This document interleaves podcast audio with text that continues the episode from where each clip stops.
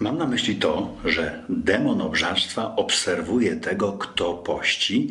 czy w swym przygnębieniu nie uskarża się na niedostatek, czy w jego słowach nie da się czegoś takiego rozpoznać, albo czy przypadkiem jego wola postu nie ulega rozdwojeniu, tak, że co innego myśli on wewnątrz, a co innego pokazuje ludziom na zewnątrz. I czy nie wyczekuje, aby usłyszeć parę słów o tym, jak bladą ma twarz i delikatną skórę.